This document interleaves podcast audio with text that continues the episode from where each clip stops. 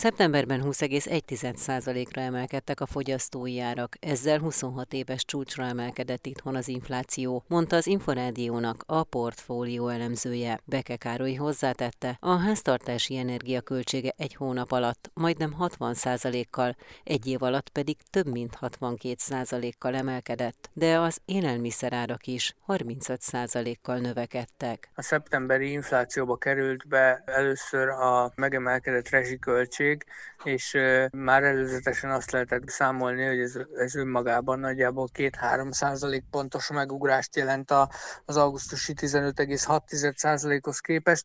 Éppen ezért nem meglepő, hogy az egyes termékköröket nézve több mint 60 százalékos áremelkedéssel a háztartási energia az, ami most vezeti az áremelkedési rangsort. Egy év alatt 62,1 százalékkal, míg egy hónap alatt, tehát augusztushoz képest is 59,2%-kal emelkedett a háztartási energia ára. Ugye ennek az oka, hogy augusztus 1-től a kormány az átlagfogyasztás feletti részre magasabb tarifát számol a földgáz, illetve a villamosenergia esetében. Emellett továbbra is az élelmiszerek áremelkedése mondható kiugrónak 35,2%-os volt egy év alatt, havi szinten pedig 3,5%-os. A többi termékkörnél, illetve szolgáltatásnál átlag alatti emelkedést látunk, de a tartós fogyasztási cikkek, illetve a szeszes italok és dohányáruk esetében is meghaladta a 10%-ot az áremelkedés egy év alatt. Az élelmiszereken belül az átlagos áremelkedésen belül az egyes élelmiszerfajtáknál milyen áremelkedés volt megfigyelhető? Ja, ahogy azt már az elmúlt hónapokban megfigyelhettük, legnagyobb mértékben az alapvető élelmiszerek ára emelkedik, és ez nem volt másképp szeptemberben sem. A kenyére egy év alatt 76%-kal, míg a sajt 68%-kal drágult, de a tejtermékek, illetve a margarin esetében is 60%-ot meghaladó volt volt a drágulás, valamint a száraz tészta is 60%-kal lett drágább egy év alatt. Ha a havi alapú árváltozásokat nézzük, akkor az iskolai étkezés 13,5%-os drágulással emelkedik ki, ugye ez a tanévkezdéshez köthető elsősorban, de a tojás is majdnem 10%-kal drágult egy hónap alatt, illetve a vaj és a vajkrém esetében is 8%-ot meghaladó áremelkedést regisztrált a KSH. Mikor volt legutóbb ilyen mértékű az infláció? Közel 26 éve, 1996 novemberében volt a mostanival megegyező 20,1%-os az infláció, és ennél magasabb pedig az azt megelőző hónapban 1996 októberében, vagyis majdnem 26 éves csúcsra emelkedett ez az infláció. Beke Károlyt a portfólió elemzőjét hallották. Lefelé módosította idei növekedési prognózisát, jövőre pedig technikai recessziót vár Magyarországra a Magyar Bank Holding. A pénzintézeti csoport vezető makrogazdasági elemzője hangsúlyozta, rendkívül sok jelenleg a bizonytalansági tényező. Szuppán Gergelyt kérdeztem. Idei évre vonatkozóan eddig 5,7%-ot vártunk, ezt módosítottuk 5,3%-ra, dönten annak hatására, hogy az utolsó évben már jelentős romlást várunk különböző körülmények hatására, és itt szót kell arra is, hogy a jövő évi növekedés pedig lecsökkentettük 0,4%-ra, tehát egyre még azért abban bízunk, hogy a jövő évben nem lesz egy átfogó visszaesés. Ugyanakkor egy technikai recessziót most már úgy látjuk, hogy nem tudjuk megúszni, hiszen azt láthatjuk, hogy a rezsicsökkentés részeges kivezetésének hatására, illetve az átlagfogyasztás fölötti megemelt energiaköltségek hatására egyrészt a lakossági fogyasztás is valamelyest elkezd csökkenni. Ennek előjeleit már láthattuk már a harmadik negyedében is, de igazából ez negyedik negyedében lesz hangsúlyosabb. Másrésztről pedig számos vállalkozó szembesül azzal, hogy a megemelkedő energiaszámlái miatt nem tudja folytatni úgy a tevékenységét, ahogy korábban tervezte, és vagy átmeneti, vagy részleges, vagy teljes bezárásról dönt, tehát ez másik oldalról csökkenti a gazdasági aktivitást. Tehát ennek a kettőnek az eredője az, ami miatt mi arra számítunk, hogy az év utolsó évében már meredeken lassulhat, illetve csökkenhet a magyar gazdaság. Inflációban erre az évre mit vár a Magyar Bank Holding, illetve a jövő évre? Idén 14%-os átlagos inflációval számolunk. A jövő év elejétől talán tetőzhet, és talán elindulhat egy lassú fordulat az inflációban, annak hatására, hogy egyre magasabb lesz a bázis. Érintettük a beszélgetés elején azt, hogy jövő évre gyakorlatilag technikai recessziót vár várnak, illetve nagyon alacsony szintű 0,4%-os bővülést a gazdaság egészére. Melyek azok a tényezők, amelyek fékezik majd a gazdaságot? A fogyasztás mindenképpen, de itt is nagyon nehéz számszerűsíteni, hogy pontosan mekkorát, hiszen tudjuk, hogy a háztartás energiárak emelkedése az nem egyformán érinti a háztartásokat, valakit egyáltalán nem érint, tehát például akik távfővel fűtenek, és nagyon alacsony mondjuk a gáz és a villanyfogyasztásuk, de ők is szembesülnek a boltokban az élelmiszeráraknak a robbanásszerű emelkedésével, tehát azt ők sem tudják megspórolni. Vannak, akiket mérsékelten érint, viszont vannak, akiket nagyon-nagyon érint, akiknek többszörösére ugrik a energiaszámlájuk, és ezek között is vannak olyanok, akik mondjuk magas jövedelműek és tudják simítani a fogyasztásokat, és nem lehet azt, hogy meg, meg se kotja nekik, de legfeljebb kevesebbet tudnak majd spórolni, vagy megtakarítani, mint, mint korábban. És lesznek olyanok, akiket olyan súlyosan érint, hogy drasztikusan a fogyasztását is vissza kell fognia. Szupán Gergelyt, a Magyar Bank Holding vezető makrogazdasági elemzőjét hallották. A világgazdasági feltételek romlása ellenére továbbra is 4%-os gazdasági növekedéssel számol 2022-re Magyarországon a Kopintárki. Az intézet vezérigazgatója azt mondta, jövőre azonban a korábban prognosztizált 3%-kal szemben mindössze fél százalékos bővülést várnak. A Kopintárki nem változtatott az előző jelentésben leírt prognózishoz képest. Továbbra is 4%-os bővülést várunk erre az évre. Ez nagyjából beleillik a konszenzusba, bár vannak felfelé mutató jelek is, de ugyanilyen mértékben lefelé mutatók is. Melyek a legfontosabb lefelé mutató kockázatok, illetve mi az, ami esetlegesen kedvező képet rajzolhat ki? Ami a gazdaság legnagyobb baja, az a pénzügyi egyensúlytalanság, amely lényegében valamennyi területre kiterjed, ilyen a költségvetés hiánya, amely fiskális konszolidációt, amit más néven megszorításnak szoktunk nevezni, igényel, de nagyon kedvezőtlen a külkereskedelmi egyenleg is, amely részben a cserearányok romlásából fakad, hiszen tudjuk, hogy az energiahordozók ára, amelyeket mi nagy mennyiségben importálunk, óriási mértékben megnőtt, de maga az import volumene is nőtt, mert az év első felében túlfűtött gazdaságot láthattunk, amelyet elsősorban a magánfogyasztás húzott, itt a választások előtti jóléti intézkedések pénzbővítő hatására. Ez az év folyamán fokozatosan gyengül növekedni fog.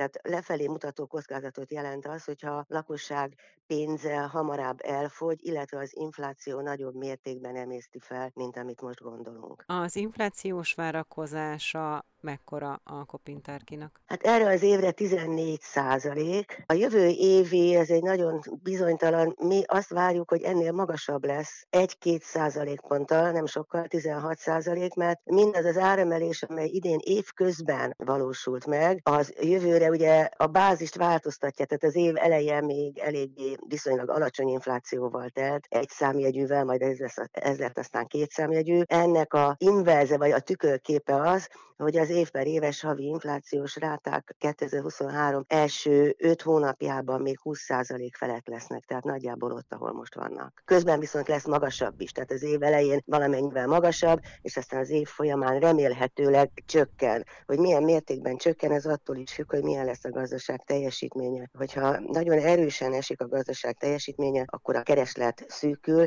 és akkor az infláció is nagyobb mértékben csökkenhet. Meg lehet-e azt becsülni most, hogy milyen szinten tetőzhet az infláció? A mi becslésünk szerint, és ez valóban becslés, hiszen itt komoly előrejelzést készíteni nem lehetne, sok esetben a kormány döntéstől függ, hogy mennyi lesz az infláció, például attól, hogy januártól kivezetik-e az üzemanyagárstoppot. Tehát a mi becslésünk szerint a jövő év januárjában fogja elérni a 25% ot elérni vagy megközelíteni, és ettől fog majd lejjebb menni hónapról hónapra. Palóc Évát, a Kopintár kivezérigazgatóját hallották. Elkészült az új építőipari kerettörvény, amely Lázár János építési és beruházási miniszter szerint segítséget adhat abban, hogy az építőiparban is legyenek olyan nagyvállalatok, amelyek a MOL-hoz vagy az OTP-hez hasonlóan regionálisan működnek. Az évosz elnöke szerint a legfontosabb a kiszámíthatóság és az átláthatóság. A kerettörvény főbelemeiről is kérdeztem Kói Lászlót. Az elmúlt években az évosz részéről elég sok kritika érte az állami beruházót, tehát a közbeszerzési eljárásban az ajánlatkérőt, és a kritikai észrevételünknek a készülő törvénytervezet helyt adott. Egyik ilyen kritikánk az volt, hogy műszakilag kellően nincs előkészítve az állami beruházás, és hogy kiviteli terv mélységű tervanyag nélkül ne lehessen közbeszerzési eljárást elindítani, sőt, mi több, egy meghatározott értékhatár fölött a tervek ellenőrzése is kötelező legyen. A másik szerintem jogos észrevételünk az volt, hogy egyetlen egy becsült értéken az utóbbi években állami beruházás még nem tudott elkészülni. Véleményünk szerint rosszak a becsült értékek, nincs Magyarországon a költségtervezésnek egy rendszere, nem használnak költség- és árszakértőket ez a kritikai észrevételünk szerintem jogos, és a tervezetbe bekerült, hogy költségtervezésre, költségszakértőkre meghatározott értékhatár fölött mindenképp szükség van. És azt is mondtuk, hogy a építőipari modern informatikai rendszerek nem fognak működni abban az esetben, hogyha a megrendelő a készülő létesítményéhez ezt nem igényli. Ugye rövidítve ennek a BIM a PECE neve, és azt mondtuk, hogy meghatározott értékhatár fölött a megrendelő, az állami megrendelő kötelezően kérje az úgynevezett BIM rendszerben való megvalósítást. Tehát ilyen és ehhez hasonló javaslatai voltak az évosznak, és ezek beépültek ebbe az anyagba. Azon a konferencián, amelyen megvitatták eh, ezt a kerettörvénytervezetet, amelyet még nem fogadott el az országgyűlés, az is elhangzott, hogy elképzelhető, hogy miután ez egy patrióta kerettörvény, ezt szintén Lázár János szakminiszter mondta, lehetséges, hogy nem állja ki az EU jogi normáit, fennállhatnak-e ilyen aggályok? A mi információink szerint elsősorban a németországi beruházási kerettörvény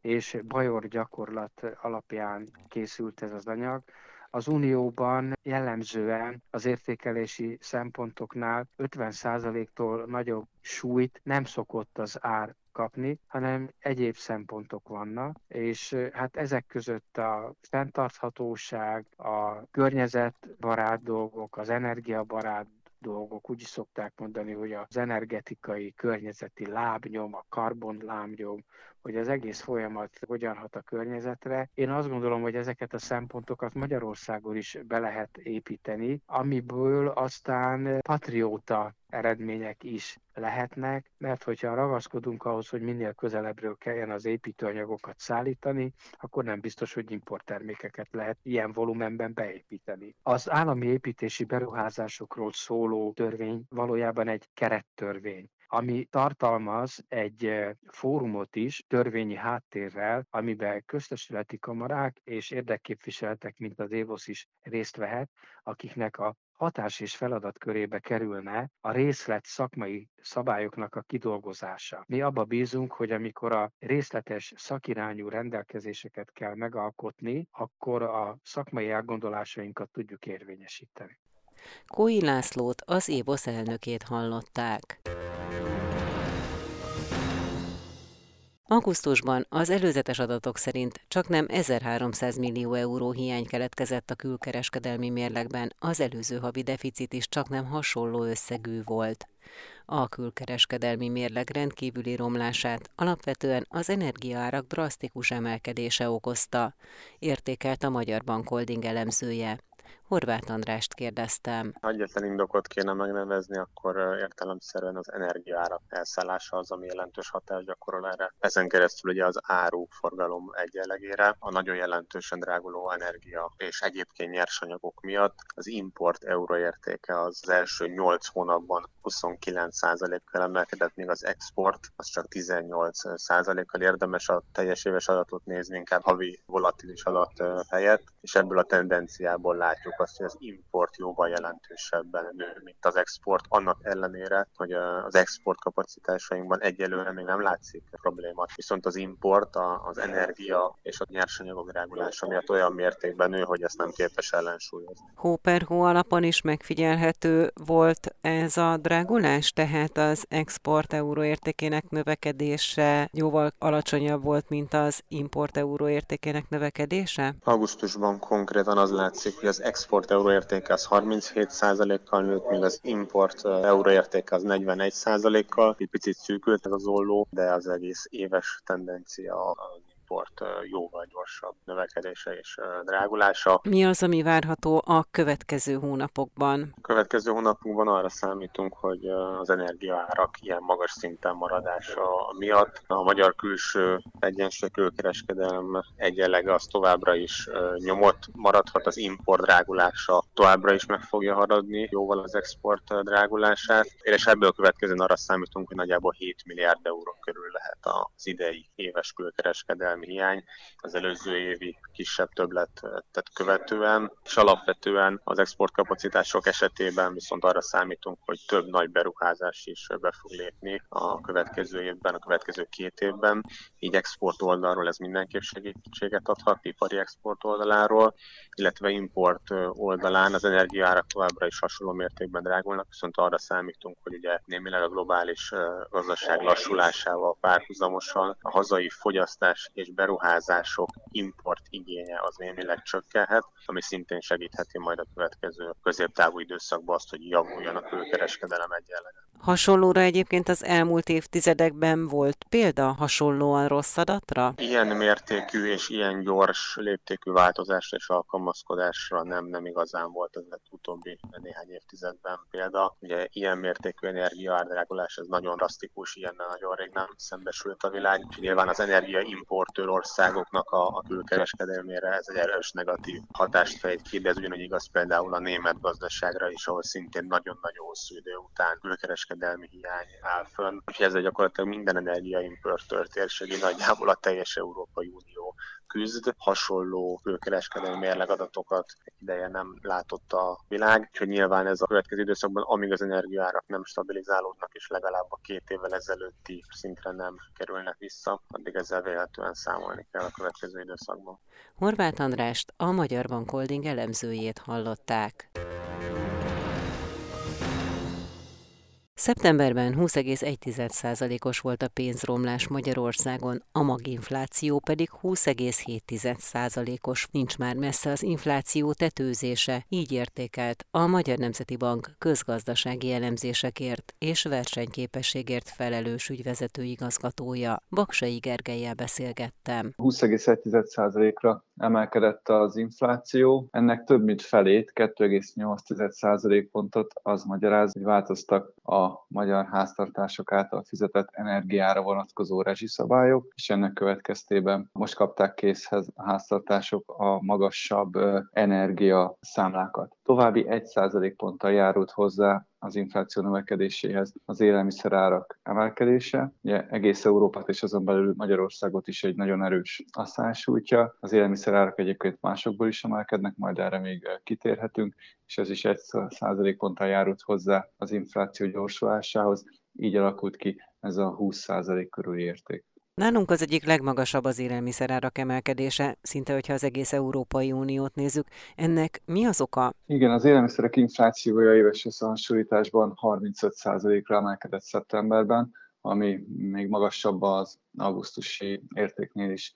Én három tényezőt emelnék ki, amelyek közül valamelyik szinte minden országot érint, és valamelyik Magyarországon erősebb. Az egyik hatás az energiaárak emelkedése, vagyis a mezőgazdasági termelés, és aztán az élelmiszerek feldolgozása is nagyon energiaigényes ágazat. Ezt talán aki távol áll tőle, az nem is gondolja, de valójában a termékek előállítása, szárítása, szállítása, feldolgozása nagyon sok energiát igényel. Ugye ezek a termelők piaci áron veszik az energiát, az nagyon megemelkedett, ez megdobta minden országban az élelmiszerárakat. A másik tényező, vagy a második tényező az a idén-nyári asszály, ami az egyik a legnagyobb asszály volt történelmi összehasonlításban is, Magyarországon évtizedekre visszanézve. Az egyes termékeket, terményeket különösen erősen érintett, például a kukoricát, ahol az várható, hogy a tavalyi termelésnek csak a fele kerül betakarításra, napraforgóból is egyes részeken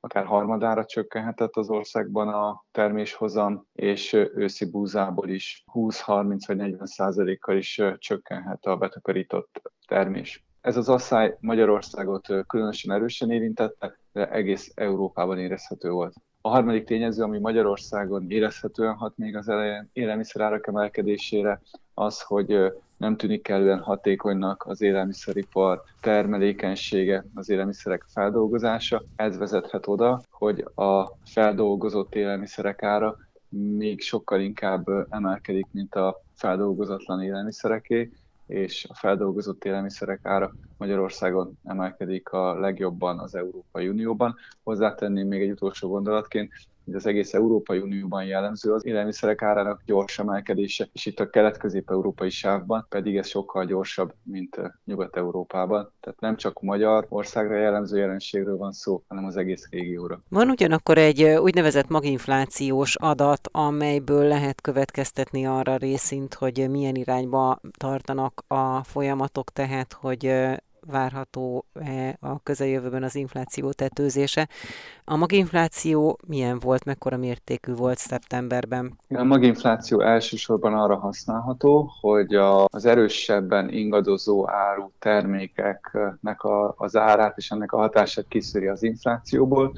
Ilyenek például pont az energiaárak, meg a feldolgozatlan élelmiszerek, amelyeknek egy erős szezonalitása van, másképp alakulnak a termelési időszakában, nyáron is, másképp télen. Az utóbbi hónapokban a maginfláció az Magyarországon magasabb volt, mint az infláció. Most kerültünk abba a helyzetbe, hogy egészen hasonló egymáshoz a két érték. Ugye az infláció 20,1%-on, a maginfláció pedig 20,7%-on alakult. Azért érte utol az infláció maginflációt, mert a, a lakossági energiaárak emelkedése, most az inflációt azt felhúzta a maginflációs szintre. Valójában ez annyira az előrejelzésre nem alkalmas, inkább a jelenlegi folyamatok elemzéséhez, de vannak olyan adatok, amik viszont nagyon is alkalmasak arra, hogy, hogy lássuk az infláció éven belüli alakulását, és hogy a következő hónapokban mi várható, és ez pedig az, hogy hónapról hónapra hogyan változnak az árak. Hát, hanem az egy évvel korábbihoz hasonlítjuk össze, hanem az előző havihoz. És itt van egy érdekes és kedvező dinamika, hogy egyes termékkörökben már látszik az, hogy kevésbé emelnek árakat egyik hónapról másikra, mint korábban.